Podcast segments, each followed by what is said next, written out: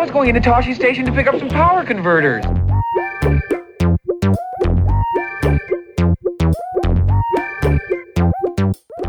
The droids are clean, the vaporizers are patched, and the speeder's fueled. It's time to pick up some blue milk and power converters. You're listening to Tosche Station Radio, brought to you by the Majestic Giraffe Network. Now here are your hosts for the snarkiest podcast in Star Wars and geek culture, Brian and Nancy.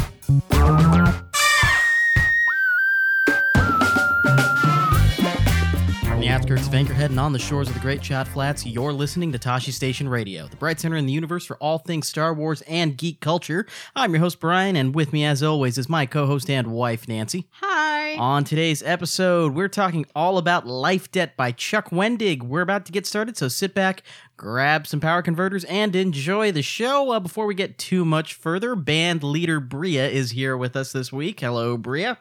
Greetings. I'm here to simulate joy about Life Debt by hugging all of you. Although it's not simulating joy, because it's actual joy. That's true. It is. It is but actual joy. It was the first Mister Bones line I could think of. So good. So good. And uh, this is our one hundred fiftieth episode. We thought about doing a really self-indulgent clip show. Then we thought, you know... Then you would no have to actually that. go yeah, through and then find I'd clips. actually have to edit something. Work. And we can't have that. No. We cannot have that.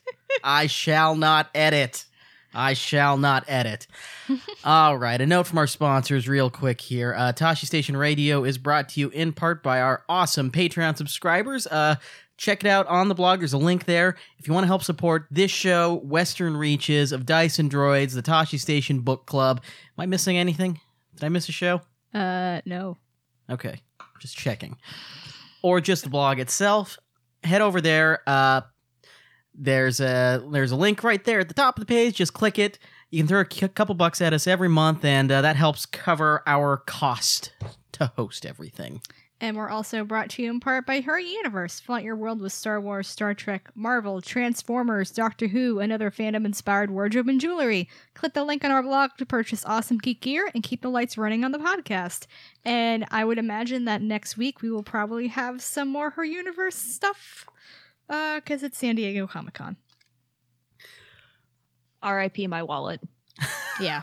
Brace yourselves. Con season is here. Damn it. Yes. Your wallets, uh, your wallets are forfeit. I'm sorry. Well, not us, because we're not at Celebration Europe. Womp, womp. Womp, womp. Mm. We will, however, be watching the live stream, which we'll get to later. uh, Nancy, it's time for Fixer's Flash, the geeky things we've been up to. And no, it's as is- not. Oh, no. Yes, it is. Did we change that? You did. Yeah. Well, how long ago did we change that? About twenty episodes ago. uh, I love myself. I'm sorry. I'm the, the cat is playing with B B eight.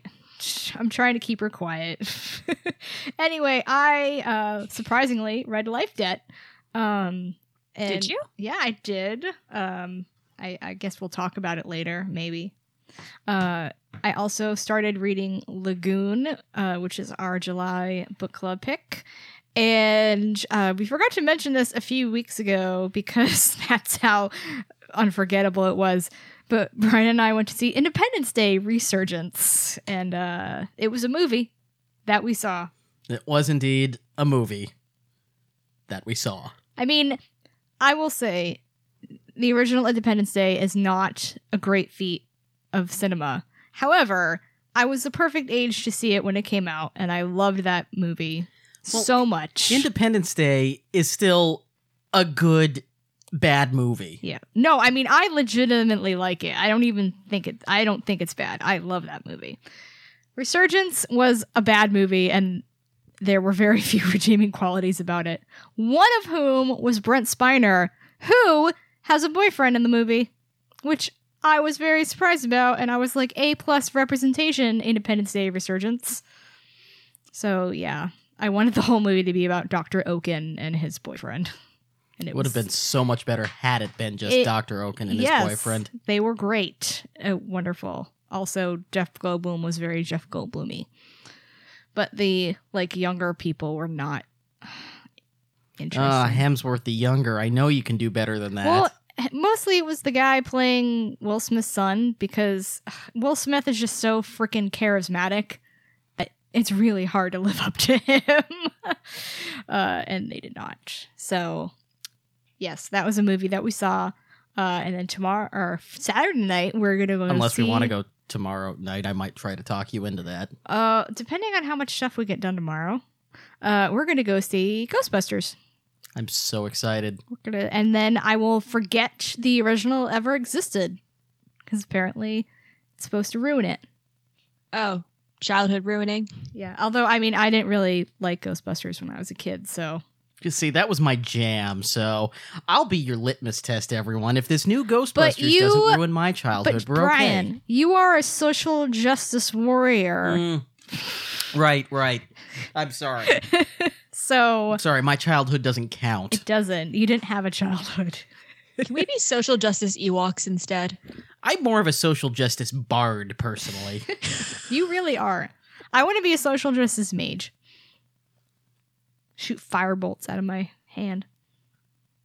Social justice fire bolts? I yes. like it. Yes. I like it. Dear Lord. I'd, I'd shoot, them at, shoot them at some people writing Amazon reviews for Life Debt right now. Oh, dear Lord. Oh. Uh, I never checked that Goodreads guy. See if oh. he replied to me. Well, while Bria's checking that out, I also read Life Debt. Um, introduced some uh, friends to uh, Fantasy Flight's Star Wars R P G uh, over the weekend. A couple of people who had never played a tabletop game before. Uh, it was much fun was had. Yes, it was. They they picked it up pretty well. It was it was good. Yep, I, I had a good time with it. Yes. You ready to go, Bria? Yeah. This guy has still has not replied to me yet. You have shamed him into silence. I mean, look, if, if I'm going to leave a five-star review for a book and say, Life Debt really kicked into a second gear and just worked for me on so many levels, then why are you going to leave me a comment telling me, no offense, but don't complain a book about you haven't read yet? Oh my God. Can I interject and say that one of the one-star reviews for Life Debt, uh, there are seven of them right now, mm-hmm. uh, the the title is Make Star Wars Books Great Again. Oh, no. Why? Geller, was that you? Probably. Was that you, Geller?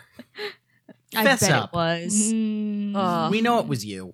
Ugh. Uh, yeah. So, oh. yeah, you can leave all the abusive uh, one-star reviews you want on Amazon, but uh, if you follow the author on Twitter, you can't leave one.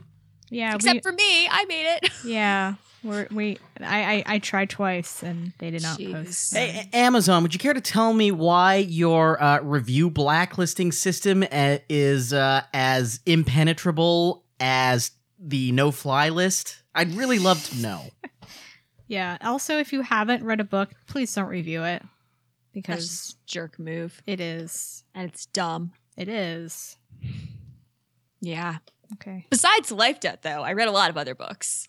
Because I tried out my Lords of the Sith, Rise of the Empire, and then Aftermath read through. Because mm-hmm. I wanted to reread Aftermath. It works really freaking well. Like, because Rae Sloane is the little glue, the fabulous, now yes. down before her caps locked name, glue that binds all of them together. And it's a really fun way to read them if you guys haven't done that yet. Yeah. I highly w- recommend it. I was bummed that she wasn't in the first um, short story in Rise of the Empire. Because mm-hmm. she was in the other two of them. Yeah. Well, but I guess it wouldn't have. Sloan. Yeah, it wouldn't have fit. Too much Sloan. Come on. No, wait. Was it? No. No, she's not. Wasn't she? No, I don't know. I don't think so. Oh, she, no, you're right. It's all from Hera's point of view. That was it. That was um, it. Yeah. I yeah. Wait. I read Aftermath be- prior to reading uh, Life Debt, but that was it. Yeah. Well, I wanted to reread things, and you know me and my reading speed. Yeah. Oh, and Brian, you'll appreciate this. I beat Mass Effect two. Oh, excellent. And no one died. Ah, uh, you got through the suicide run all right. I got through the suicide run. It only took two tries. I'm really proud of myself. Aww. That is, uh, the suicide run in Mass Effect two, I think, is the most nerve-wracking gaming experience of my life. It is, because it makes you make so many choices. I have like, never second-guessed myself as much playing a video game as I did during that portion of Mass Effect. Mm. Yeah, I think on the second one, when you choose your team and your specialist, I was like, oh my God, who do I take with me? Who do I take with me? What am I doing? What if I pick wrong? Everyone's going to die. It'll be all my fault and the galaxy will fail. We're fine. Fine. I survived. Fine. It's fine. I beat it. No one died. I have a lightsaber. We're good. I just saw another review of Life Debt that said, without the Force, there's almost no reason to read about a galaxy far, far away. And I was like, no. Bullshit. We're the opposite of that.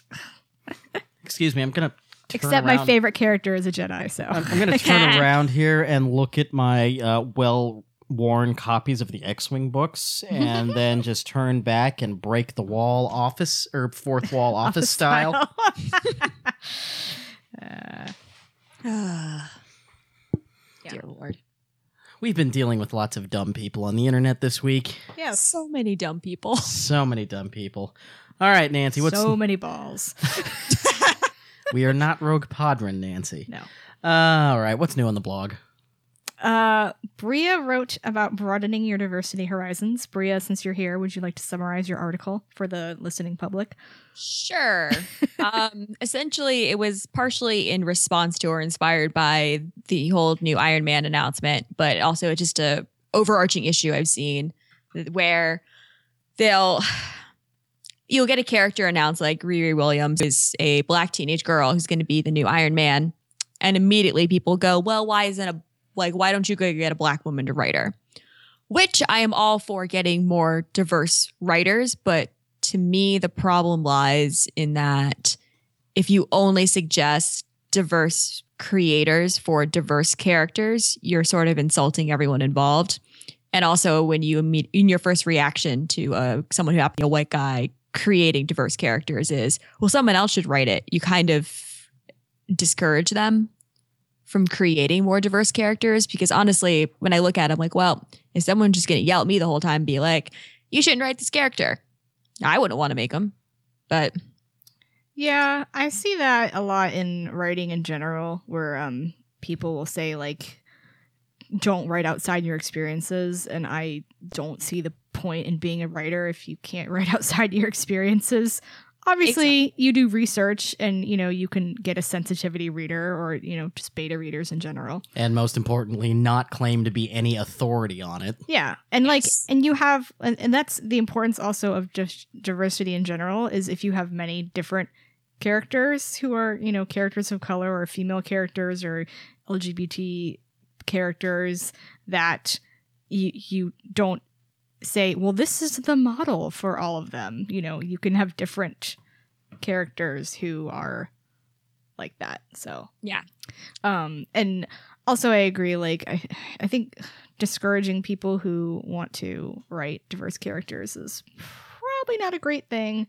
Um, uh, what was the other thing? I, I made a point about the article that I can't remember. I mean, it's it's one thing to say that publishers and e- entertainment medium producers should be getting more diverse voices to write, mm-hmm. and they should. Oh, yeah. But um, to take that out then on the writer or the content creator themselves, yeah. um, I I think is uh, sending the wrong message. Yeah. And yeah. I remember now is that I don't want, like, minority creators to be pigeonholed where that's all they write, uh, because that's how I, it's, it's sort of how I feel now about panels at cons that are like women in Star Wars. And I'm like, I'm kind of over that because I've talked about it so much. And I'm kind of like, well, why don't we talk about like a more uh, complicated topic? You know, or or just have women on your panels, all all of yeah, them. Uh, and yeah, um, in the con scene, I'm more interested in con panel runners diversifying all of their panels. Yeah, and I see, and this happens a lot in like writing, like in like uh, when you like just science fiction writing in general. You'll have like women in science fiction, and that's the only panels that they invite women authors on, instead of like having women authors on all of the panels. Here's yeah. your token throwaway panel. Yeah. And like having a, you know, w- and it's like so common to ask a guy character, like, how did you write this woman character? And, or uh, not, you, you don't you women aren't asked like, how do you write the male character? You know? Yeah. And I we think should he, say though that Dragon Con does do a very good job. Oh yeah, of having Dragon Con does. No, Brandy yeah. is job. very, very good at getting people of very different backgrounds onto all of the panels there, which is why we frequently say on this show, Dragon Con is home to the best. Uh, yeah, I think Star Wars in general is is pretty good at that. Like, it's very, very rarely do I see like. Other even other cons that I go to where it's just like all all white dudes, and like when I do, I'm very surprised nowadays. And a big yeah. reason for that is social justice warriors like us who go out of you their way. Take all to... the credit, Brian. Yeah. Or if there are all male panels, you know, female bloggers sit in the audience and call them on. Oh hey, yeah, what the thing? Yeah. Um, today was it. Yesterday or today? It was yesterday. I post finally posted the article I've been um, wanting to write for a long time and haven't. Why Thrawn needs to be in Rebels, um, and uh, because he does. And uh, hopefully this weekend we will get an answer to the question of, is he this big secret that Dave Filoni has been teasing? Um, I would say it's probably about a seventy-five, probably a higher chance of that. But, you know, I'm also aware that Dave Filoni is a troll. Yes. I will, I will it's going to ju- be Zach. It's going to be Zach. Oh, God. Give me what? The space rat who eats this, the garnish. Uh, imagine him and Ezra hanging out. Oh, my God. Great. I need it. But, yeah, I, um, I'm not even a huge Thrawn fan. I just think it would be super cool to see that kind of a crossover. It would probably be the biggest one we've had with uh, Legends and canon, and he's such an iconic character, and trying to think of like who would do the voice and what would they make his voice sound like, and yeah. Zahn would be a fan. He would be a fan. I, I think most people would be fans, and people yeah. who aren't. Well, like like, yeah. like I said when we were dis- when we were wild mass guessing on Twitter, I'd love this just because it would piss off all the right people. yeah. yeah. Um. We posted the last episode of the book club, which was about The Cold Between by Elizabeth Bonesteel. Uh, we were mixed on the book. Uh, there were parts that we liked and parts that we were not so hot about. Ha ha ha. That was so fun. uh, uh, also last night, a new Western Reaches uh, with special guest Alexander Freed. Yes. Uh, went up onto the feeds. Yes. Uh Also, we've got comic reviews, Han Solo number two, Poe Dameron number four, in which Agent Terex continues to be the best. Um, and, of course, Life Debt review and a go, no-go. And I imagine we will probably have more Life Debt pieces up after, you know, spoiler time is over. It'll be fun. Yes. One of these days I'm going to have time to carve out for writing again, and I won't be just a podcast producer here. That's what, that's your that's your gig. That's my gig now. I'm I'm I'm the podcast producer. Well, who else? Yep. Is, who else is going to cut up the podcast? Not me. Not me. So I failed the one time I tried to record. So yeah, you do that, and that's fine. It's not like we don't have four podcasts now that we do. Maybe uh, a fifth soon. What? Oh, is it the thing we we're kind of talking about tag teaming? Yes. Yeah. I got to talk to Jay about that. Do I know about this? I had a revelation the other day. Do yeah. I know about this? You I know, know about your thing, but I don't know what Brian is talking about. The oh, your in-universe sports thing. thing. Oh, yes. Okay. Yes. I suggested you combine those, Brian. Give credit where credit's due. You're the ideas woman here. I am. The ideas. You are. I No, you were the one who had the idea for the podcast. I had the idea for the blog. By our powers combined, we are Tosche Station. Uh, yes. Let's go to Geekster, shall Geekster, we? Geekster, yes. All right. There is a new look at Disneyland's upcoming Star Wars expansion, and uh, the image released this week was just for the Disneyland expansion, but there's probably going to be a ton of overlap between what's at Disneyland and what's at Studios. Yes. I am excited. I... I... I We haven't gone to the Studios in a while, so we haven't seen like the progress. But every time I see like more and more stuff being torn down, and I'm like, like it, build this, faster, build in faster. Preview, in this preview image, there was a Corellian blockade runner. Yes, and an X-Wing. On the left side, there was an X-Wing in the picture. Falcon was there. It looked like Naboo it, architecture. It did look a lot yeah. like Naboo. Yeah, I'm excited. I want to go every day. And I probably will when they first open. I'm moving in. Yeah, right. That's where we had to buy a house close to Disney. You guys hate t- crowds too much for that. I really do. I probably won't go until like three months after it opens. You'll go the opening day and then three months later. Yeah. Well, and also it depends because if it opens up during the summer, screw that. Yeah. We didn't go. I, we didn't go to Diag- Diagon Alley opened in, was it June or July? I think uh, it opened in July. July. We didn't go till October or November. We didn't go to November. Because we were like, nope. And it was still crazy crowded. Yeah, it was. Um, we got a cover for Empire's End, uh, which is the third book in the Aftermath trilogy, and it looks Flaming, like... Flaming, crashing Star Destroyer! Yes. I am very concerned! We're going down, down. I saw someone tweet a picture with that, the lyrics to Sugar We're Going Down Swimming, and it was funny. Um, so yeah, that comes out in January. And I'm so glad we're not waiting too long for Empire's End. Yeah, although we don't know what books are coming out after that, so I hope they announce some soon, maybe at San Diego Comic-Con or New York Comic-Con. That'd be nice. I yep. We may hear stuff before New York Comic-Con because there's really not much on the calendar after yeah. that. Um, and there was a uh, Barnes and Noble special edition of Life Debt, which contained a Mister Bones and Millennium Falcon schematic double-sided poster. It is so cool. It is. It's uh, Temmin's original schematic for Mister Bones. So it's changed since the he he designed it, but it's very cool to kind of get an idea of what Bones looks like. Roger, Roger. Roger, Roger. All right. Time for Big's bullshit Star Wars film news. And we are starting with the Put Drew in Star Wars petition. Yeah. If you haven't seen that, um, there's a petition on change dot org for um, Drew uh, Linanen. He was one of the victims who was killed at the Pulse shooting in Orlando. Uh, his best friend has started a petition uh, to put him in Star Wars, either in having a character with his likeness or like using his name somehow as the first L G B T Star Wars character in a movie. Um, and they've got, I don't even know how many signatures they have right now. I know they had like ten thousand last time I checked.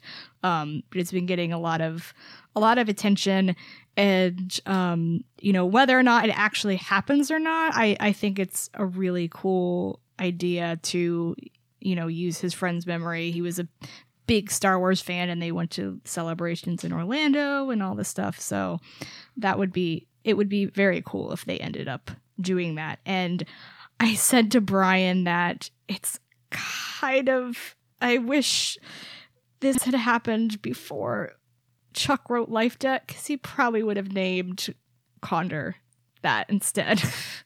uh, and, but I hope I hope they do this. It was very cool. And there were, you know, a lots of jerk. He had to face a lot of jerks on Twitter who were like, why, blah, blah, blah, why do you have to do this? Why do you have to gay character? Blah, blah, blah, blah, blah. But I say, screw you. His friend died. Shut up. Um. Also, uh, episode eight, that movie that we're looking forward to. Episode what now? Eight. Eight? Eight. Eight. Uh, had a rap party on Sunday. Pablo was there and we hate him. At the British Museum of History, which was awesome looking. Um, and most of the cast has already fil- uh, stopped shooting. Um, I think Daisy Ridley just wrapped yesterday, was it? Uh, yeah. Mark Hamill's also done. Um, and he had previously tweeted that filming officially ends on July twenty-second. So draw your own conclusions about who is ending filming, when, and what they are filming. Um, I, for one, want to know what the rock set that they have inside is. Because last time they built an entire forest inside to shoot a battle sequence. So can we can we talk about how much Pablo Sucks. Sucks. Yeah. And how much we hate him. I mean, we love you, oh, Pablo. Oscar. Please come on the show again. But you got to meet Poe Dameron and Gary Fisher. You hung out with Gary Fisher and Oscar Isaac. That is not fair. And probably a lot of other people, too. Yeah. Like Daisy Ridley. And I, I'm just glad that Pablo is as big a nerd as everyone else and appreciates it all as much as we would. Probably more. Yeah. Or else we would really hate him. What was his caption for that picture with o- Oscar? It's true, when he talks to you, he, you feel like the only girl in the room. Yes, yeah, I think so. That. uh, uh, Pablo, we're so jealous. Mm-hmm. And there were dancing stormtroopers. There were dancing stormtroopers. Yeah, yeah. Odd. Every uh, rap party needs dancing stormtroopers. I, I think yes. so. I, or I I just think it would have been better if John Boyega had joined them. Oh, oh, such nope. a missed opportunity. I don't think I can handle that. uh, so as of right now, people are currently in line in the X L Center for the uh, opening of Star Wars Celebration. Hope you guys Europe. enjoyed your pizza that uh, Kathleen yes. Kennedy just provided you. Kathleen Kennedy just delivered pizza, and uh, Daniel Logan also was there and delivered goodies. Um, so. That is very cool. Um, the Rogue One panel is tomorrow. Uh, there will be a trailer because apparently it's going to be shown on A B C at night, but it'll probably be on the internet before then because they're live streaming the panel. Um, and so, yes, they are live streaming Celebration, which we're very excited about. Uh, the Star Wars show will be hosting that again in another cool set like the Cantina from last year. And um, they're, they have a schedule of panels up on Star Wars dot com um, that they'll be showing over the weekend. And then they'll, I think they're going to be having stuff up on YouTube afterwards. So if you're not able to watch it live, you'll be able to watch stuff later. And they'll have interviews with people in the set like they did last time. Uh, we're getting up at six o'clock yep. tomorrow East morning Coasters, to watch. Set your alarms for six a.m. West Coasters, nope. sucks to be you. Yes. Nope. I'm gonna I am be, sleeping. I'm going to be watching Mark Hamill. Marky Mark. Yes. You guys just text me whenever the Rogue One thing. I think it's eleven o'clock. Yeah. Just text me the summary or call me. One of you has my work number. Someone just call me if they they put the trailer up. There were shooty blaster things that went pew, pew, pew. Thank you, Brian. This is why I'm calling Brandon. God. Um, and so what other things do we think we're going to learn? I think there's a decent chance that we actually get the episode eight title because Rogue One marketing is going to start ramping up here probably within the next month or two. Mm-hmm. And that marketing is going to be running all the way through April of yep. next year. Yep. Yeah. And April may be a bit too late, or might be too late to get the uh, title out. You may not want to wait that long. We'll get it. Well, because they gave it to us around the time they wrapped filming for The Force Awakens. So this lines up with that. Yeah. Yeah. I, uh, I, I, it would be cool to get a title. I'm not expecting it, but it would be very cool if there was one. Um, and uh, we will definitely find out if... T- Uh, how big a troll Dave Filoni is. Yes. I'm really hoping. We already know the answer is yes. big. Yeah. But this will confirm how big. Yes.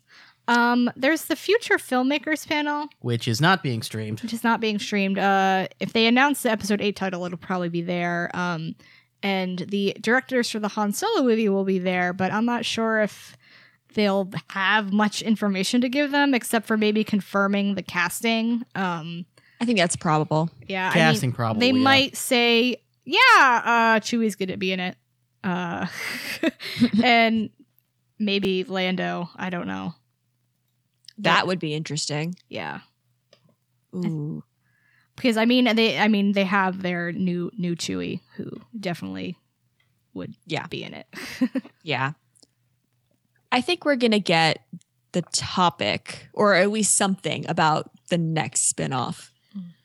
And the, even yeah. odds it's Fett. Yeah, but didn't we? We thought it was going to be Fett for Rogue One. And they pulled one out of a hat and surprised the hell out of us. And then we were like, okay, to Han Solo. I think we're due for another knock you on your ass. Ooh, Lady Fett. I'm all for that. Actually, I'd be very... I would be... I saw this... I saw someone... proposed this idea on T F N, and I really liked it, of having a Fett movie be basically Fett coming out, like Fett, that Fett, having him be alive. I'd be okay with a Fett track, coming out movie. Having to track down the Cobb Vanth guy, Tatooine sheriff. I I think I'd like that. Yeah, I thought it was a neat idea. Um, but I, I, I like the whole idea of like Boba Fett being a mantle, you know, and like taking after like someone taking it on, you know. But if they've already got this guy Cobb Vanth, then it, they can't do my idea of taking a lady taking on the title of Boba Fett. But we'll see. Well, yeah, they can. I mean, easy. Kill yeah, him. They can. She kills him and takes the role. There you go. Done. I, I like it. I like yeah. it. Let's do that. Yes. Uh, let's see. Anything else? Um, oh, I think we're gonna get. We're getting Marvel comic news. Yeah, they've got the whole editorial contingent out there, don't they? I don't Jordan's out there. I don't think Heather is. Yeah. Uh, yes, the panel uh, is. I think C B Cebulski's also out there. That's prob- probable. probable. Um. Yeah. Um, so Saturday at five p.m. British summertime, twelve p.m. Eastern time is the Marvel Star Wars comic books panel. So keep an eye out for that. Yeah, I I, I just pulled up the schedule for the celebration. So there, the uh, show starts at six a.m. Eastern on f- tomorrow. Uh, Mark Hamill is the first panel at six thirty. So I will be starting out my day very Uh, well, um, after that is the Ahsoka's Untold Tales panel, which is, is which we're getting on tape delay. Yeah, it's a tape delay because you know they're showing Mark Hamill, um, mm-hmm. but that will be a good panel. Um, and that's an Amy stage, right?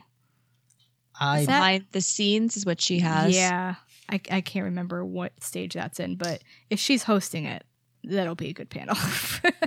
um, she probably is. Yeah. Again, can I reiterate how happy I am that Amy I hope is they hosting, bring and I her hope, back for yes, Orlando. I hope she hosts in Orlando. Yes. Just so I can be like, hi, I knew you when. um, the Rogue One panel, there's a preview for that at ten forty-five. The panel is at eleven. And then after, they'll have a reaction. Mm. Of course. Um, Can I just say how much I appreciate that they're putting the big panels later in the day? Because I remember the last Celebration Europe where Kathleen Kennedy was speaking at four a.m. in Germany.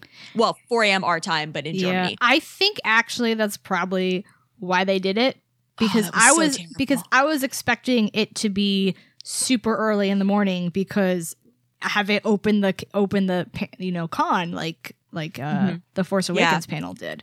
Um, and I, I, that's probably the only reason why is for probably. streaming, um, because I would imagine that for Celebration Orlando, the, um, yeah, Episode Eight panel is going to yeah. be the first one again, but we'll Jeez. find out next year. Oh God. Yay! I'm excited, but yes, that's, uh, Star Wars film news. Celebration. I'm very angry I'm not there. Please continue tweeting pictures, everyone who is there. We must live vicariously through you. All right, which brings us now to Cammy's Concerns, the discussion topic of the week, and here's where we throw up the big spoiler alert. Yeah, if you haven't read Life Debt, stop listening to the podcast. Come Go back finish when Life Debt because we're going to spoil the shit out of the book. Giving you three seconds to shut off your player. Three, Three two, two, one. one. Spoiler time. The okay. Fleet Admiral's Gallius Rex. Ray freaking Sloane. Wait, hold on. I messed up. That's Armitage. That's not a spoiler. Rae Sloane is not a spoiler. Leave me alone. Wedge gets Derek again. Lex is a bastard. Literally. Literally. All right, initial reactions on Life Debt. I think it was what we just did. Yeah. I loved it. It's my favorite book of the new canon, or it's my favorite adult novel of the new canon. Weapon of a Jedi is still my favorite uh, book in total, but um, I really liked Aftermath when I read it the first time. After I read Bloodline, I thought that was my favorite book, and then I reread Aftermath, and I liked it better the second time around. Um, and Life Debt like blew it out of the water for me as far as how much I enjoyed it, because it's it's still the same type of story. It's still a Wendig book. It's still that motley crew of original characters, but it's a lot more galactic in the scale. T- the T F A gloves are off. Yeah. And I mean, I don't, like, for me, I, I enjoy smaller scale stories. Like, I mean, one of my top five Legends books is Starfighters of Adamar. But um, I I like that there was more of a sense of the galactic scale, because at this part in the point in the galaxy, it is such a turbulent time, you know. So it's nice to see what is going on in the New Republic. How is the Empire dealing? And going to places like Kashyyyk and seeing what's happening there. Yeah. I think uh, Life Debt just worked for me on so many freaking levels. I I didn't like Aftermath quite as much as you guys, because Bloodline is my it's my baby for very many obvious reasons.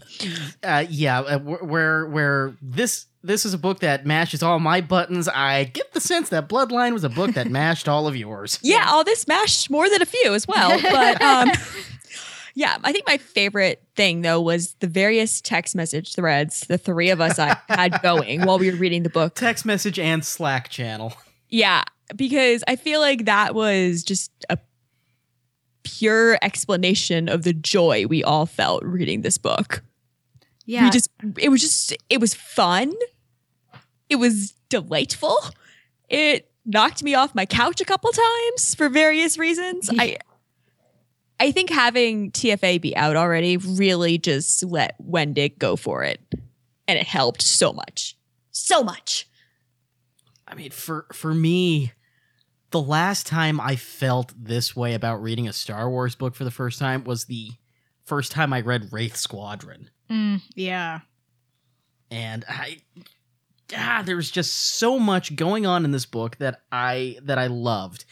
It, it, it, it brings so much of the tone from my favorite expanded universe novels, and tells it with this updated modern storytelling aesthetic and style that I, it was, it was a book that felt like it was tailor made for me.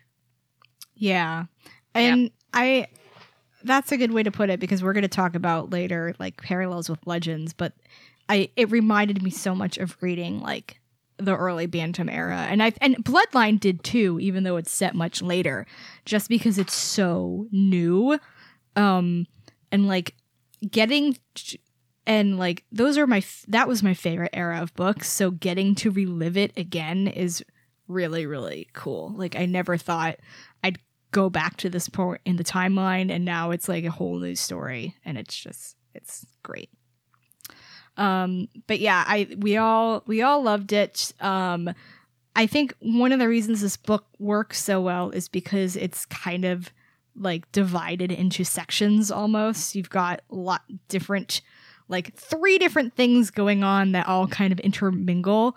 Um, you have Nora and her team that we meet in Aftermath, and they're off hunting like Imperials and bringing them to justice. And so when you meet them, the first, you know, the fir- book opens up with them uh, hunting down someone, and it's it's very much like a space A-team.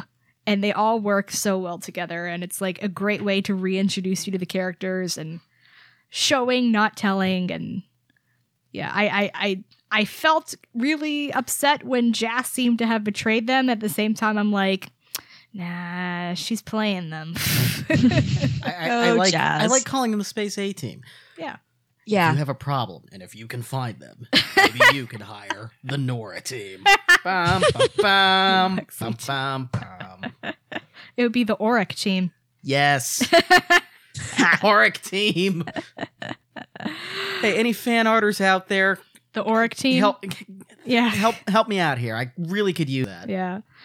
Um, but then we've also got Han and Chewie, which are kind of like the underlying current of the book, um, even though they, they don't show up, and Han doesn't show up until later, um, and you find out he's looking for Chewie, but it's kind of like um, they get sucked into this search for Han um, by Leia, who is having to deal with the New Republic, and um, it isn't going well, as well as she would like it to. Um, apparently her problems with uh, the New Republic started early and kept going on until Bloodline. Sorry, Leia. Leia. And then there's Rae Sloane in the Empire, who is also having a really hell of a hard time dealing with Gallius Rax's bullshit. Rae Sloane does not get paid enough for this. She should. Rae Sloane she needs to have, flip yeah. some tables. Oh, she was so close too. I know. Like, yeah. I I, I saw someone. Um, I, it was uh, Nicole who tweeted about how um, the uh. You only have only one woman is of your galactic tribunal. There's only one person of your galactic tribunal is a woman, and that's not acceptable in Star Wars any longer. And I wanted to tweet back at her, but I couldn't because it was a spoiler, and be like, that's why they suck so badly, because there's yes. only one woman. Yeah. um, that is an old white man club, and it's going to fail because it's an old white man. Yeah, I, I think it might be some sort of commentary by Chuck Wendig, possibly. I think I think it's partially that. And then, I mean, I wish there had been like one more woman involved in there because, you know. Yeah, there was Shale in the original one, but she is yeah. uh, no longer with us. No.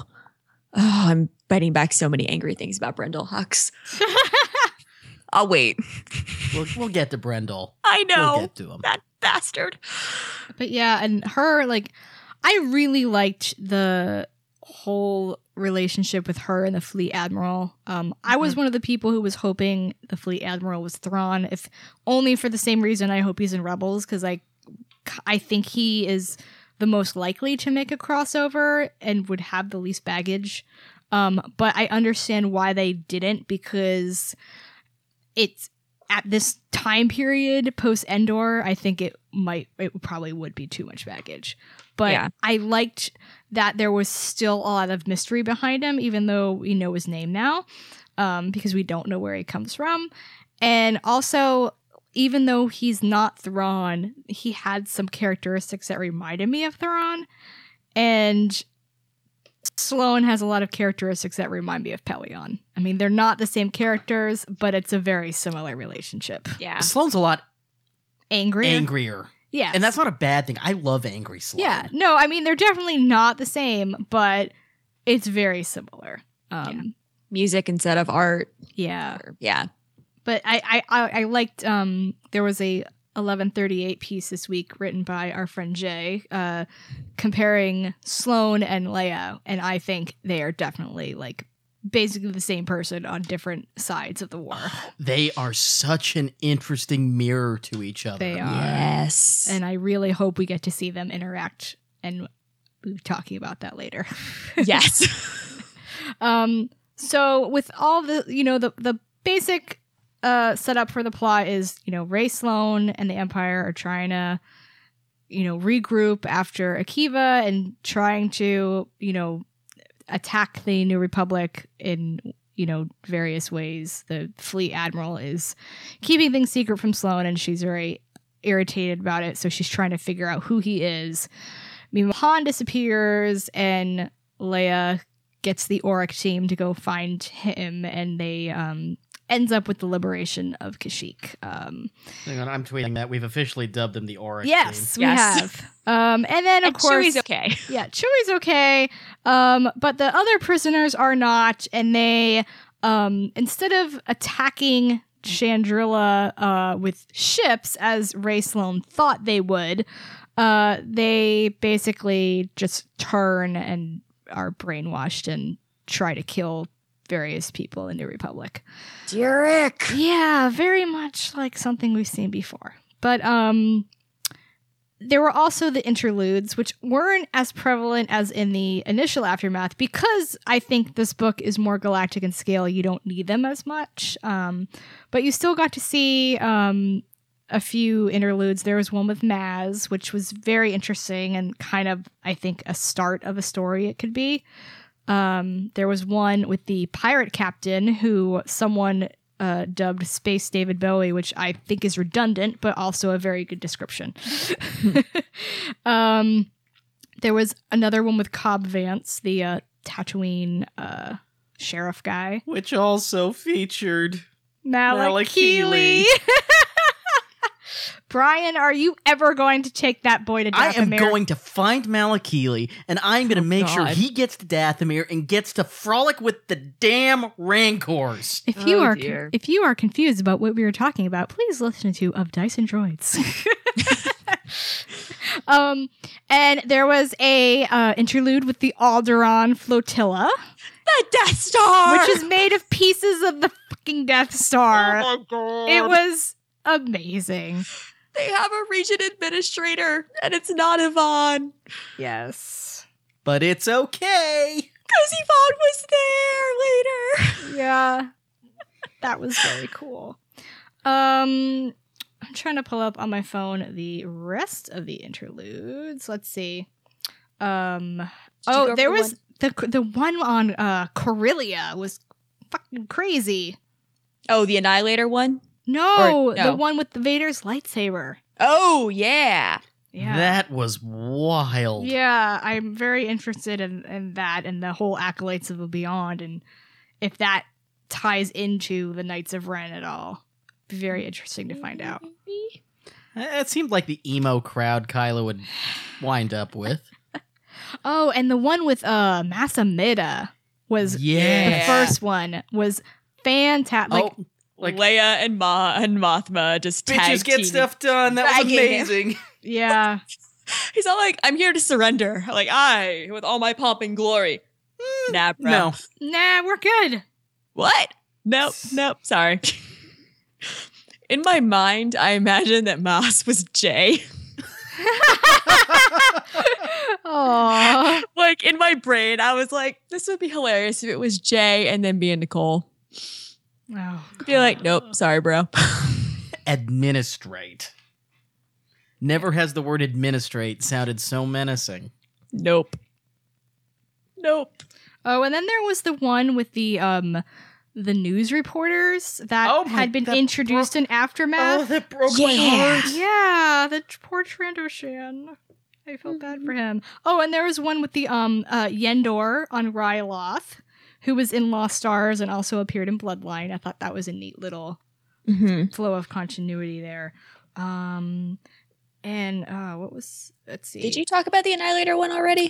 Uh, I mentioned it, but I didn't go into detail. Oh, and, oh, and the interlude with the therapy Ewok. Yes. We all need a therapy Ewok. Yeah, I, I actually I thought that was a really.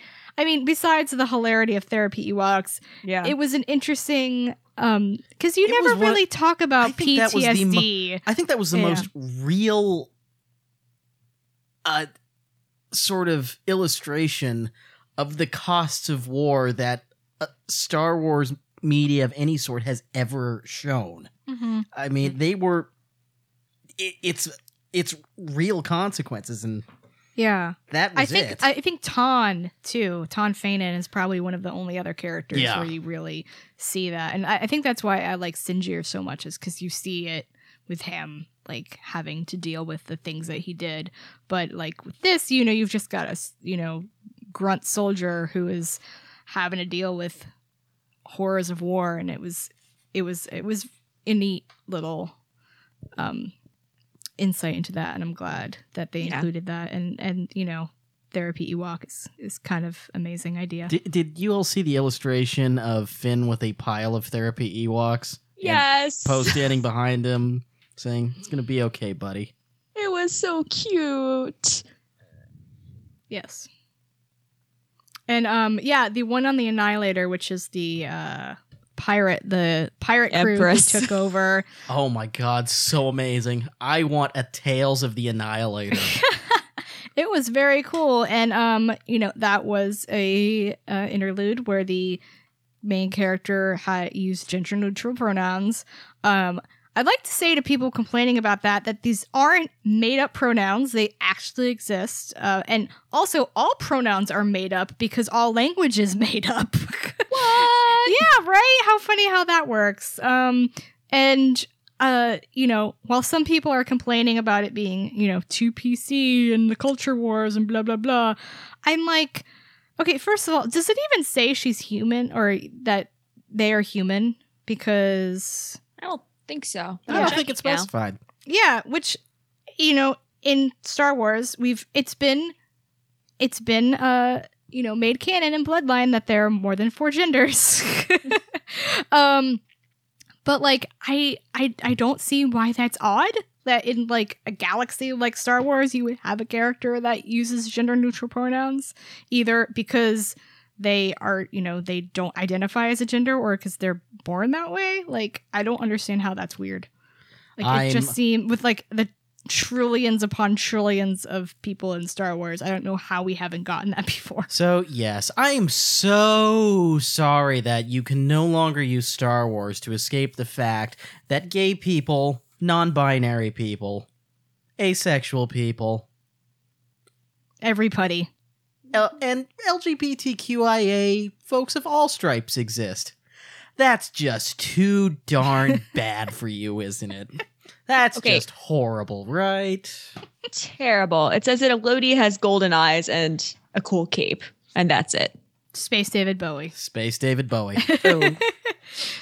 But yeah, um, I while other people complain about it, I want to know how they settled on those specific set of pronouns as per, you know, some of the other uh, gender neutral pronouns that are out there. That's what I want to know from a ac- writer's standpoint. That's actually I I'm really curious about that. I would I'd actually love to know how they settled on those. My set theory of pronouns. Is that they sound the most spacey.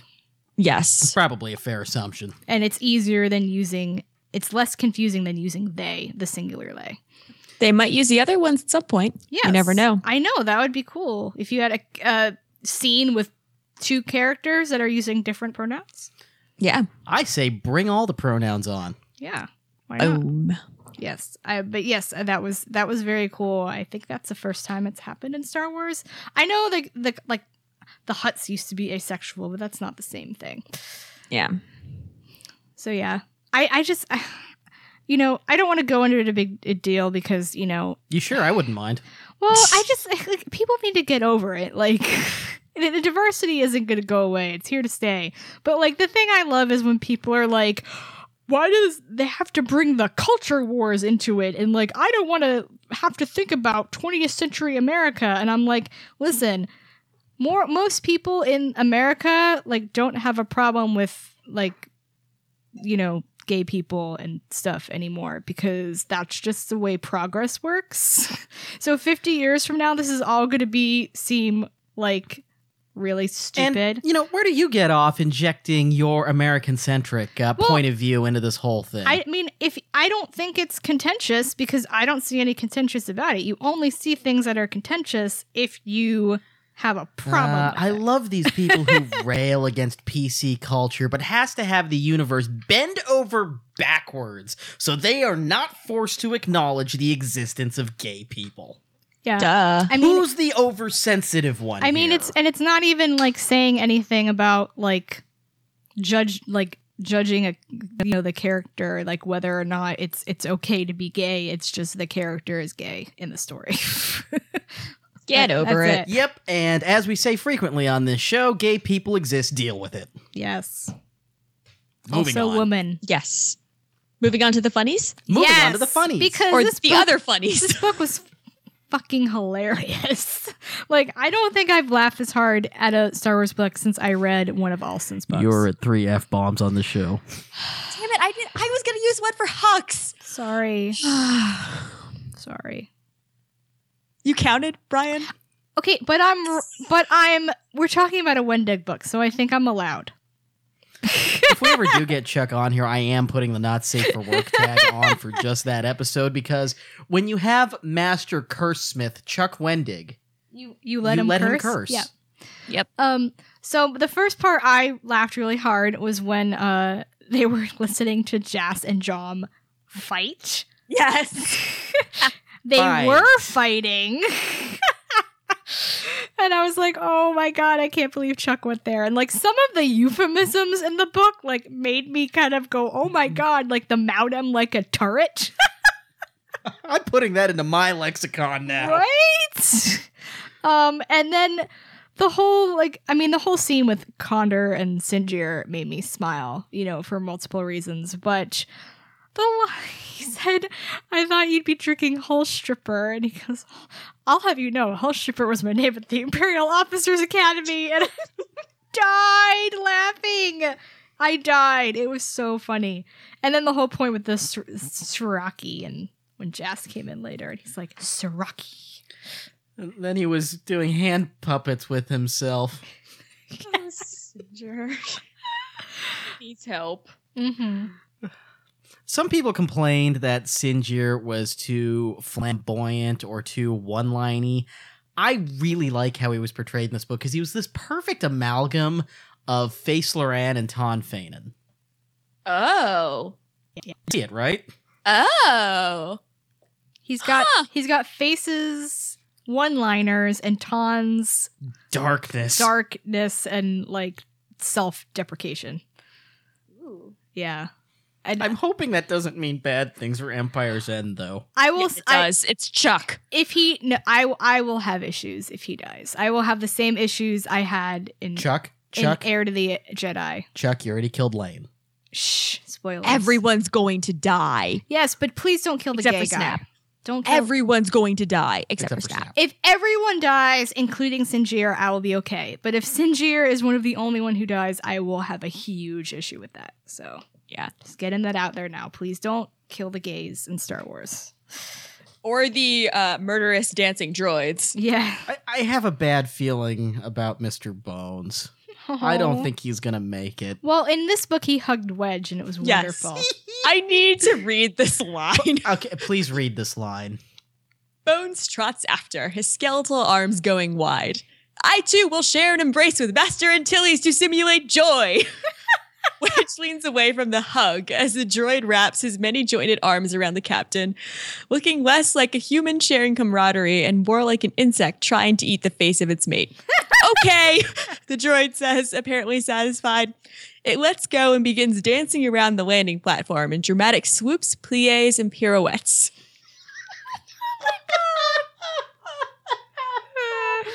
That is what I fell off my couch. Please, someone... fan art that. I, I am willing to give you art reference if you don't know what a plie or pirouette is. Yes. Google it. I no, just... Well, not even the dancing. I want the hug with Wedge. I think that was the first time I texted you, Nancy, and I was like, I'm dead. Yes. I'm I'm dead. Oh, yeah. It was so good. Oh, no, wait. I'm sorry. It was the second time I texted you, going by my flags. But that's yeah. the point. Not the point. He has so many good lines. The hide and seek line at the end. Oh, yes. what, what was it? Like the longest game of hide and seek. Amazing. Um, and the, the therapy, I mean, it's not funny, but the image of Wedge holding flowers, waiting for Nora, and then like, I, It, I'm just like, oh, you you puppy. And and the way he asked Nora out was like, you are so bad at romance, Wedge Antilles. You are in so every bad. Universe. Every so universe. So Wedge being terrible at flirting transcends canon. It does. It really does. That poor boy. Yeah. That poor, poor boy. Uh, Should we just talk about the, the Derek in the room? Yeah. The Derek, yeah. That poor man. Yeah. Well, do we want to? Yeah, we'll save that for the next section. Yeah. Um, the, well, the therapy Ewok we talked about. Therapy Ewok. I was segueing. We just we already oh. covered the two. Okay, that was a segue. Oh, excellent. Yes. Let's talk about the Derek in the room then. So Nora, Wedge, and Brenton equals Wedge, Yela, Derek. Like right down to the Wedge finally gets the courage to ask her out. Her husband comes back from what they were pretty sure was the dead. Turns out the husband was programmed by the Empire to kill people. Now, I will say, in fairness to this universe's Wedge, at least he didn't go to dinner with them. True. Also, at least Brenton, like, went big and tried to kill Mon Mothma and not Curtin Lore. Yeah. Because, ugh. Yeah. And, and Brenton's still alive. For now. For now, and with Rae Sloane, which won't go well.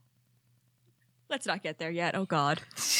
Oh, Wedge, even in this universe, you fall for someone whose husband comes back from the dead and then goes all Manchurian Candidate. Yeah. Uh, but he he's busy. He's got his Phantom Squadron, which is very much like Rae Squadron, right down to the name, and is made up ragtags and misfits. And I am imagining I we need will... to know what ragtags and misfits. Yeah, I would imagine that we will see them uh, fighting in Jakku. Oh, uh, God. Which means Chuck gets to create some pilots. Kill. Yeah. Yeah. They're all going to die. Yeah. Except for Snap. Who can't die. Yeah. Snap can't die. Yeah. I'm torn between wanting. Snap has to grow up to be Greg Grunberg. Yeah. Yes. I, I'm torn between desperately wanting uh, Chuck to canonize Tycho Selchu and then also not, because then he'll just die. That would be hilarious if he showed up for like one page and then died. I'd be like, screw you. Hilarious isn't that the word I awful. use. I know. Um, yeah. Chuck would just get yelled at yes. on Twitter. Yes. Uh, and then the whole idea of like the surrender on Chandrila and like having like talk peace talks reminded me very much of uh, when the Galactic Civil War ended in Legends with the Paleon-Gaversum Treaty, and like how they were, you know, there was basically nowhere left to go, so they were like, okay, we will have peace talks with you. But of course they don't go well. Yeah. It's sort of like they took the, what, nineteen years in universe after Endor yeah. in the Bantam era, and they've condensed it down into this one trilogy. Yeah, which I, I mean, as much as I love the Bantam era, it's kind of like at times like... There's some great books and then filler. Yeah, I mean, I think... they could have condensed it down to like five years, maybe five, ten, not nineteen. Ten, yeah. I could see ten. Like if if you had had like like Thrawn trilogy at five years, and then like Hid of Thrawn at ten ish, ten, yeah, yeah. ten ish. Like, you know.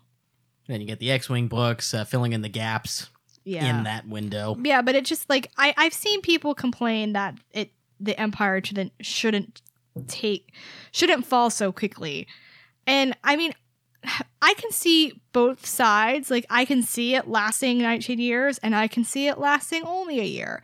Um, it's all in the way they write it, and I think the way they're writing it now, it makes sense because all of the power is in Palpatine, so mm-hmm. he goes. So without him, the whole thing fractures. Yeah, yeah. And like where in Legends it fractures, but then you've got all these other warlords taking hold, and the the rebellion isn't strong enough to fight them all. Here, they're a lot stronger, and there aren't as many yeah, here, people. Here, who I think are. It's more realistic, where the fractures happen, and then e- the fragments start going to war with each other. Yeah. yeah. Um, but yeah, I, th- I, I like it. And I, I do like the fact that they have so many years of peace before the Force Awakens comes and screws everything up because they need it. It's more than they ever got in the E U. Yeah. Damn those Skywalkers. I know. I so know. Because we got to see a lot more of the galaxy at large, we got a lot more lore as far as, the, you know, the New Republic. The First Order, especially one future general. I'm going to mute my line and just check Twitter for a bit. I'm sorry. Okay. Is this where you get to just yell about Armitage Hux? Yes. Which because is the dumbest name. no, no, I like it. But Armitage fucking Hux is a bastard. I... Actually, and I think he's not only a bastard, but like... He's the son of a ki- kitchen, kitchen help. And I think I sat... I was at the pool this weekend, um, the day after I read the book, and I think I was listening to Hamilton. And all of a sudden, I Shocking. sat bolt upright. I know, shocker. I sat bolt upright and texted both of you, Alexander Hamilton and Armitage Hux have the same initials, and they're both bastard, hopefully orphans, sons of whores, kitchen wenches, and... Scotsman commandants, and then they have these crazy, crazy rivalries with people later in their lives, and I feel personally victimized by Lucasfilm. Chuck, did you coin this while on a Hamilton binger? I mean, I, I, So I'm I'm getting used to his name, and I think I like it now because I feel like it works for him. Yeah. But the Pete more Brendel. I think, yes, but the more I think about his backstory, the more I love it, and I feel like it explains so much about him and how we in fandom were so close to who Hux was as a person, but we just approached it from the slightly wrong angle. Because, yeah, he's this guy who clearly wants to prove himself. And why does he want to prove himself? Oh, that's right. He's, he's a bastard. Got, he's a Which, bastard with daddy issues. Yeah. Daddy issues, the subtitle of the Kylux ship. Um, ah. Tumblr's had fun with that, by the way. I can imagine. Oh, you have no idea. But that's not the point. The point is that I love, I love that. I love that, like, Rax is, and by the way, we really need to put, like, a moratorium on Star Wars characters with three-letter names that end with X. Like, yeah. Could we not anymore? But I love that when the fleet admiral goes to Sloane and is like, yeah, I need you to extract Brendel Hux. And she's like, okay. Oh, yeah, and get his son, too. He's a bastard boy, whatever. And Sloane is like, okay. And then they're like, yeah, the Empire needs children. Yeah. And I love it. Like, it's awful and it's terrible. And they, like, start re-implementing the breeding programs, which are totally awful. But I'm like, oh my God, this makes sense for what the Empire is. And then we think the First Order ends up becoming. Because, yeah, how else do you get new loyal little Imperials or First, first Order kids? Train them from birth. Yeah. Yes, but you don't own them. That was a really good Hux impression, Brian. That was disturbing, Brian. Please never do that again. But yeah, I just, I, we didn't get much of it, except that Brendel Hux is the actual worst, and I think, he, I hope he dies terribly, because he just refers to his son as being thin as a slip of paper and just as useless. And no wonder Hux has daddy issues, because wouldn't you if your dad uh, was like that? I want him to have a fate that's as bad or worse as what's-his-name from Kenobi. Yes. Oh, Actually, Orin Galt. Yes. See, yeah. I I hated the Fleet Admiral way more. That guy no, was I want super the, creeper. I want the I Fleet want Admiral to, to, die. to die at the hands of Sloane. Yeah. Oh, no, here's what I'm going to tell the entire internet now what I want to have happen. I desperately want... Okay, so backing up a little bit, I've had a theory for a while that, like, Hux actually secretly idolizes both Sloane and, oh, he has a lot of respect for Leia. So I desperately want Sloane to be like, screw you, Brendel Hux. You're an asshole. The First Order and the Empire are not going to have you. And then kill Brendel Hux and adopt Armitage. I don't want Rae Sloane to have anything to do with the First Order. I need it. I need it. And then I she don't. can be super disappointed when Hux does the, you know, destroys planets. And then when Hux and Kylo go off, she and Leia can be disappointed in loss. No, she's she she's going to end up surrendering. And Dead. No. Dead. I don't. Chuck's going to kill her and I, I'm not going to be okay. I thought so until I read this book. Because I thought for sure she'd be going down the Ravager because that's the kind of person she is. But now we see that she's I, not with Rax. I think she wrests the fleet from Rax and then surrenders the fleet. Yeah, I could see that much more now. Um, I, I'm more convinced now than ever that she's going to die. See, that's interesting because I'm I'm the opposite now. Yeah, I thought she was going to die before I read this book, and I'm a, I'm leaning heavily towards she makes it yeah. in Empire's End now. I think she's dead. I think the I think whatever happens though, it's going to be believable because like I like Chuck writes characters so well, where yeah. you understand the choices that they make and what they're doing. Like, I mean, as I I don't think Sloane is the type of person who would go along with the First Order, but if he wrote it that way, I could probably buy it, just because that's that's how he writes. Um, I just I just don't see it going that way right now. And I I really want to know what happens at Jakku. I was just reminded of another funny Mister Bones line when they are having the discussion about Leia being pregnant. And mm. Sinjeer's go Sinjeer's like, that's she's pregnant. And then Mister Bones goes, pregnant. friends. uh, Mister Bones. Yeah. Uh, so we also found out that Leia and Han got shotgun married on Endor. I know. I love it. Getting busy. I love it. Like here, so, we thought that Poe was the Endor baby. Nope. Well, he's not we the Endor baby. Yeah, because we he, knew that. Right. No, right. no, no. We uh, we well, do we know for certain he wasn't conceived on Endor? Kylo? Yeah. Kylo. Poe? Poe wasn't. No, no. Poe, not Poe. Kylo. No, okay. Because Kylo. Because remember Leia's comments in Bloodline about she thinks Kylo that Ben was conceived during that three month run after they got married. Uh right, yeah. right. Space. Uh, so I was trying to figure out how Shattered Empire fits in timeline wise, because obviously Shattered Empire one is like right, um, you know when right after Endor. There's one two months later, issue number two.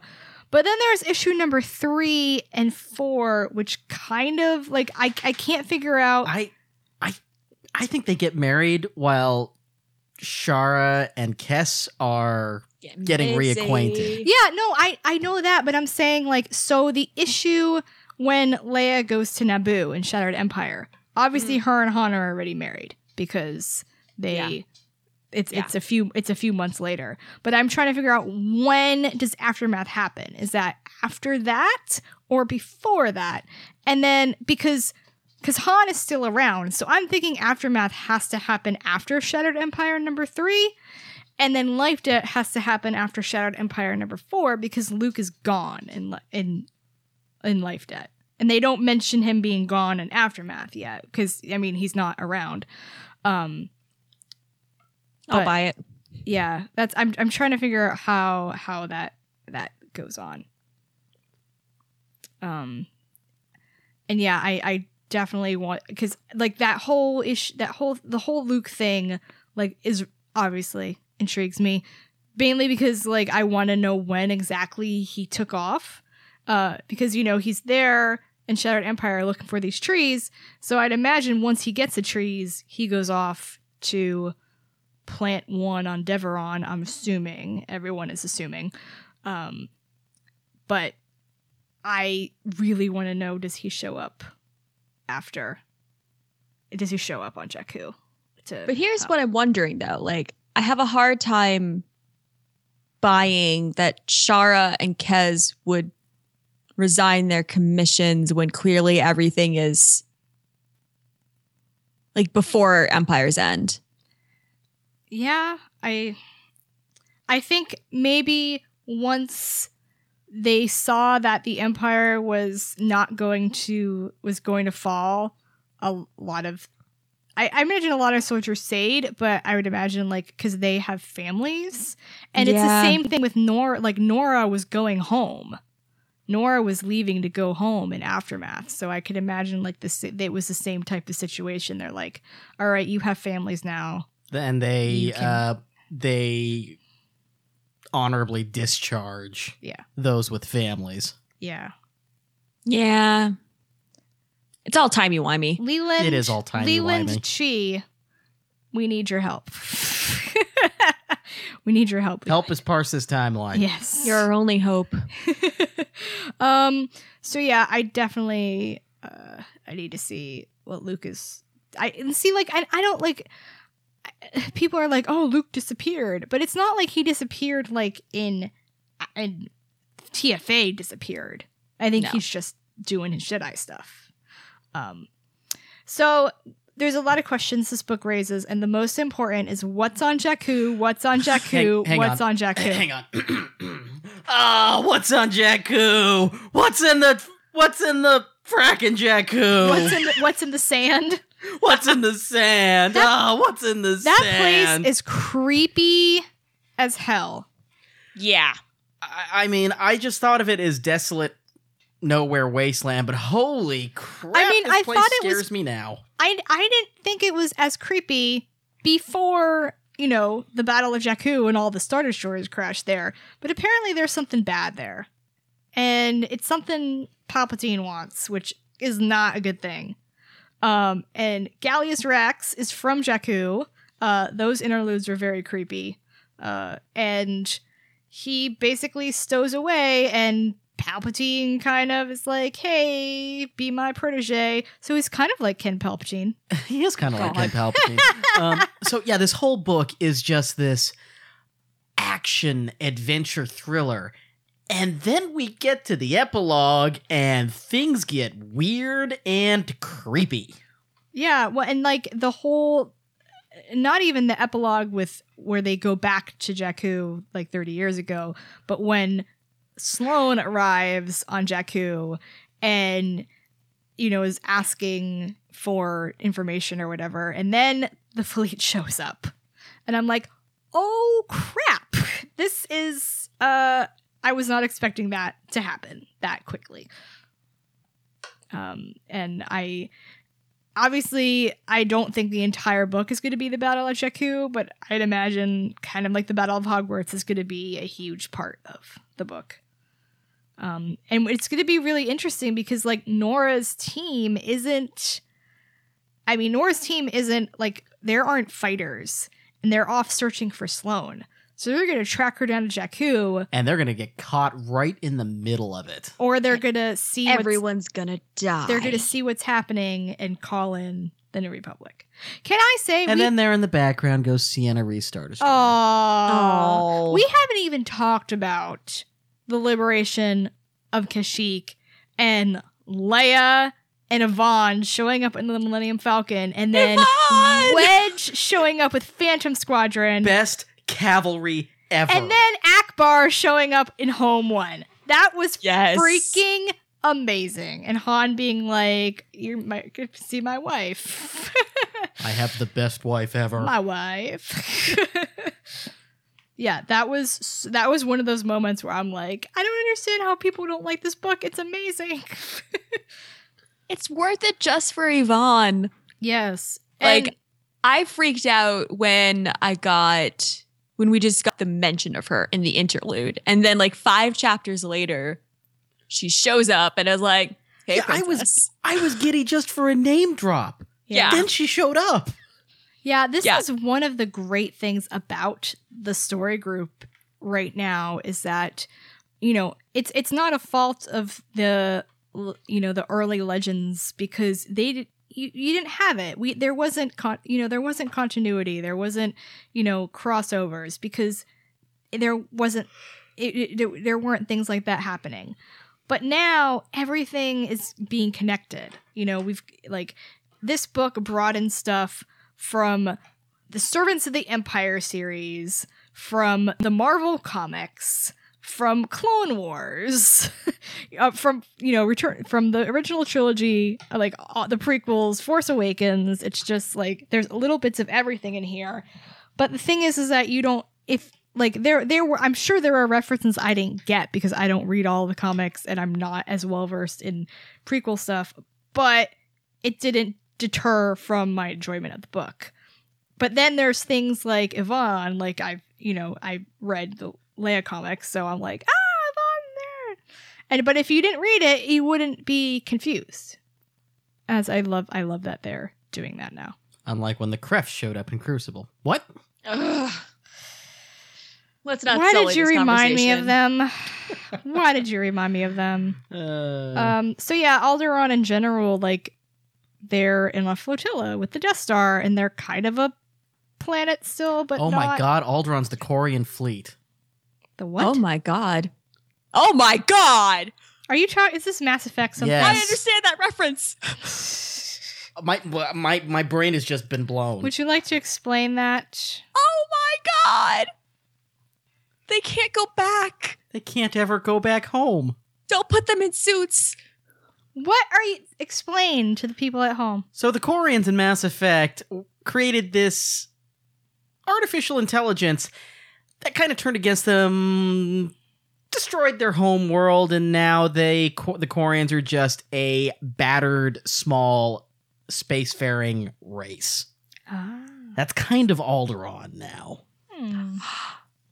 Fleet admirals. Yvonne for fleet admiral.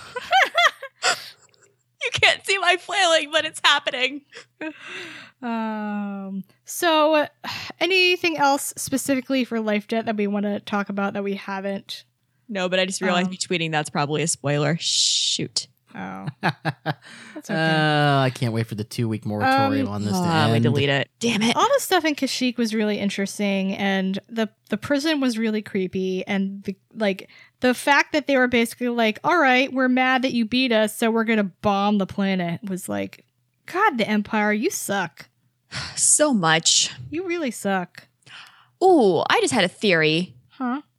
So, okay, so a whole thing we keep been hearing both in Legends and here is that like the best and the brightest were the ones who are at Alderaan, right? Or not Alderaan, I'm sorry. Clearly I have a one-track mind. Endor. Yes. Yes. So they lost a bunch of them. Mm-hmm.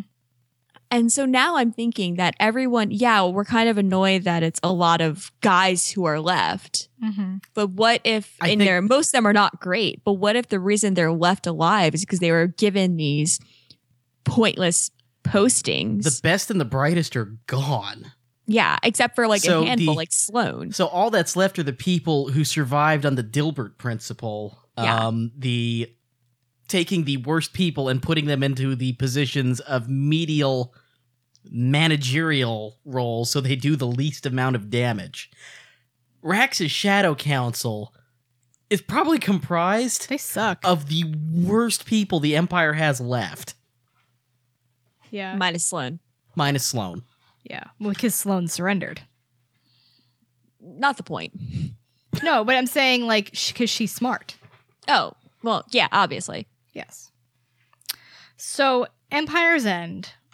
I, the, the thing is, I don't even know how the hell this is gonna ha- what what the hell is gonna happen. Like, because that's how everyone's going to die. I don't see.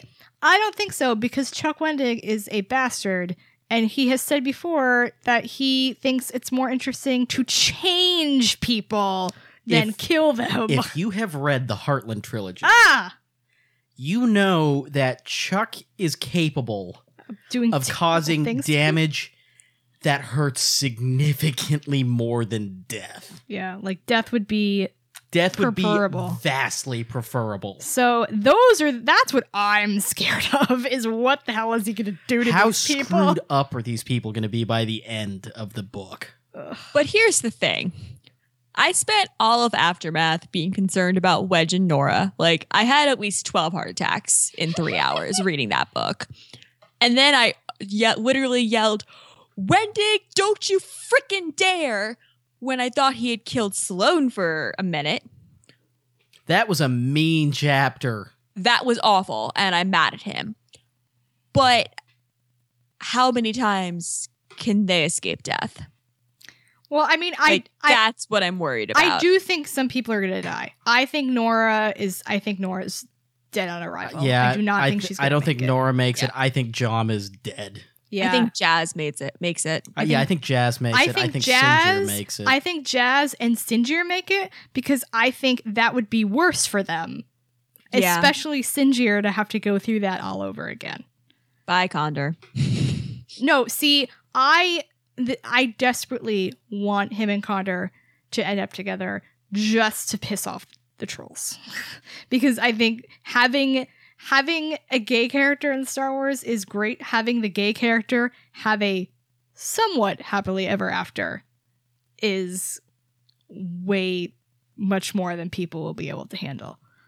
Um, I basically, I just want Condor to show up in the book because he was only in two scenes, and I was really disappointed about that. And I, I, they, they set him, he set him up that he is like an important slicer, and like Leia I, uses him. So I, can, I, I think this was setting Condor up on a tee for yes, the third he's so book. Gent. Yeah, I, he I, is so Gent. He's gonna show up with Leia on Jakku. Um, I want like. I really want Leia and Sloane to kind of like team up behind the scenes, like Leia going behind Mothma's back and Sloane going behind Rax's back and like just getting shit done. Yeah.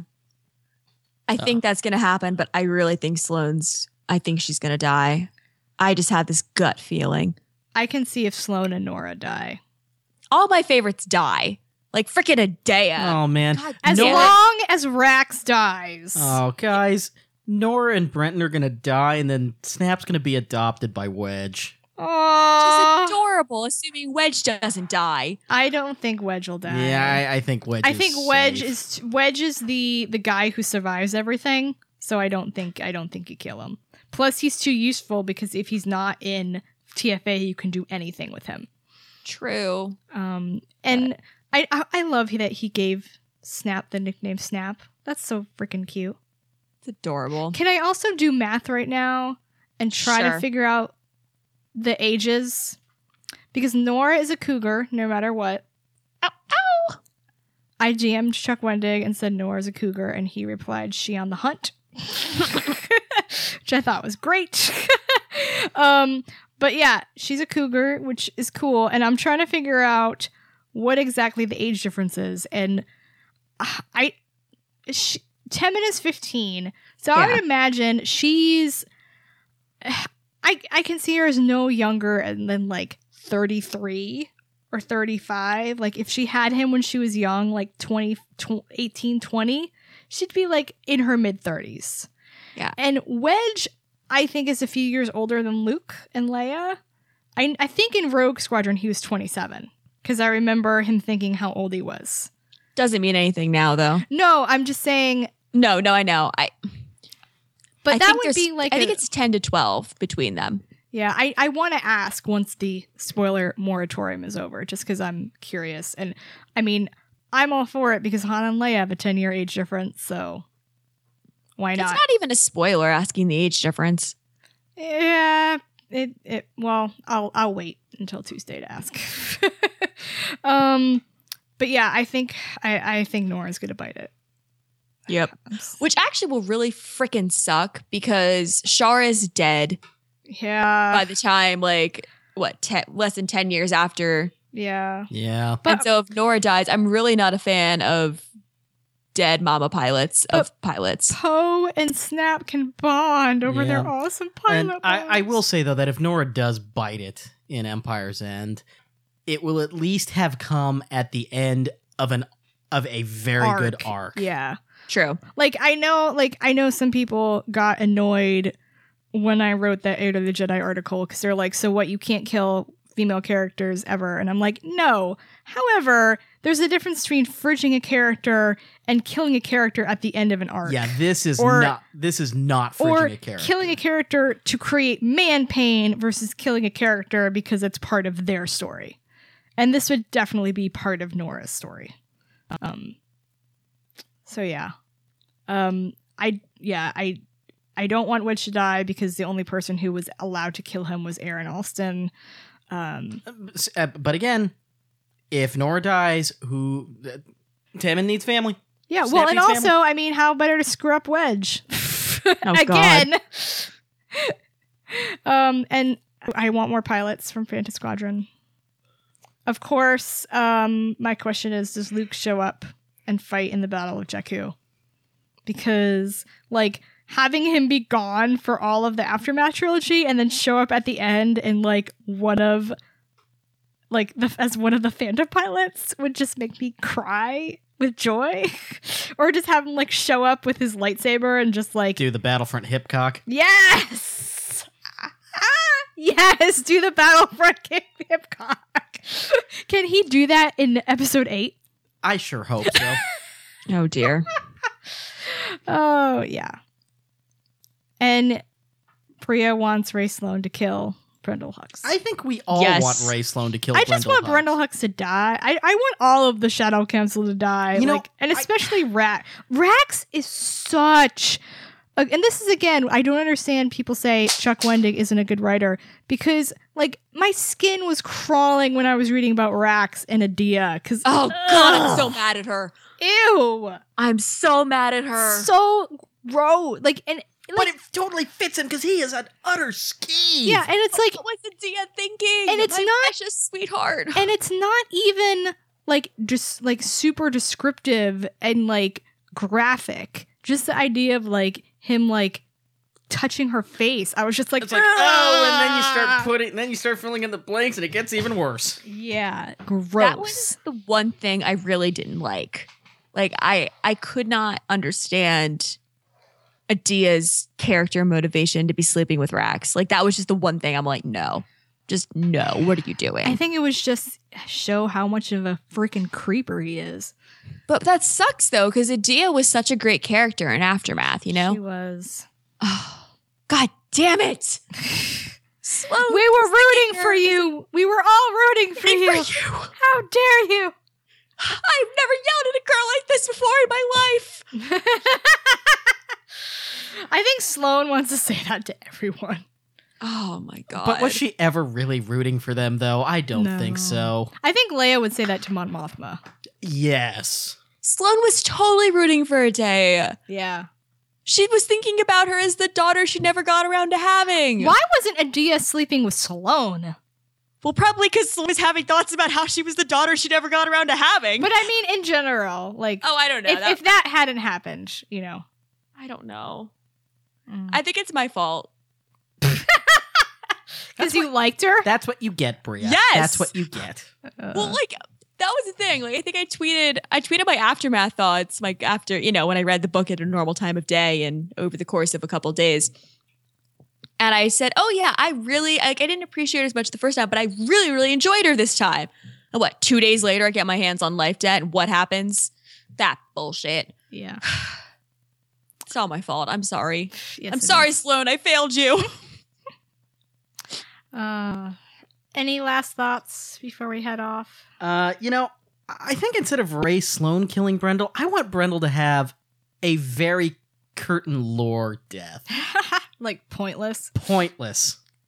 Just inconsequential and pointless, just like him. Curtain lore mat. Kitten lore mat. Kitten lore mat. No, I, I have a better, I, I just have a better plan. Armitage can kill him. And ah. then and then Sloane can adopt her. It'll be great. No. I'm really on. I'm really on board with this. I like it. Mm. Mister Uh, Bones! All right. So, yeah. Last thoughts on Life Debt. I loved this book. I loved it, loved it, loved it. I loved it too. Roger, Roger. I I have not had this much fun with a Star Wars book in a long time. Yes. Me too. Probably Mercy Kill was the last time. I don't, uh, I mean, I've, I've liked books since then, but yeah. I mean, I, I've read, I've read some very good books yeah. uh, in terms of fun, just I think, fun. Yeah. In terms of just sheer fun, I think this is one of the most fun Star Wars novels He's that's v- that's released in a while. Not in style-wise, but tone-wise, he reminds me very much of Aaron, because he will make me laugh and then cry. Yeah. And like he he is very good at doing the peaks and the emotional peaks and valleys. He's a very visceral writer. But yeah. And now I'm concerned that I made the face and Tawn equals Sinjir comparison again. uh. And now Sinjir's gonna die and it's gonna be all. So your half fault, of him Ryan. Is gonna die? Well, I mean, think about Tawn. Yeah. He was kind of already half dead because yeah. back to Oh. Yeah. Uh, Rogue Podrin, I'm sorry if you heard that. yeah. Oh, they sorry. They might forget by the time they read those books. yeah. Only one more book to get through before they get to that one. I can't wait. All right. Hey, Bria, where can we find you online as we wrap up here? I hear you can find me at Tosche Station, oh, writing things wow. and reviewing things. You can also find me um, on Twitter at Chaos Bria or at my geek fashion blog, white hot room dot com, or over at chaos bria dot com, where I'm currently rerunning the Waru Express for those of you who missed it several years ago. Ah, fantastic. And Nancy just left the room to take a phone call, so I'll go ahead and wrap things up here. Uh, this episode of Tosche Station Radio has been brought to you in part by Her Universe, and you are Patreon subscribers. On Twitter, you can find us with the handles Tosche underscore station. That's the official show account. account. You can find Nancy with Nancy Pants. That's Nancy with an I. You can find me with Lane Winry, L A N E W I N R E E. On Facebook, we are the Tosche Station Network. We're available on the iTunes Store, Stitcher, and Google Play. If you like what you hear, do leave a review. It helps us grow the show. You can find our columns, news, and other podcasts at tosche station dot net. Thanks for listening to another episode. We'll catch you all next time.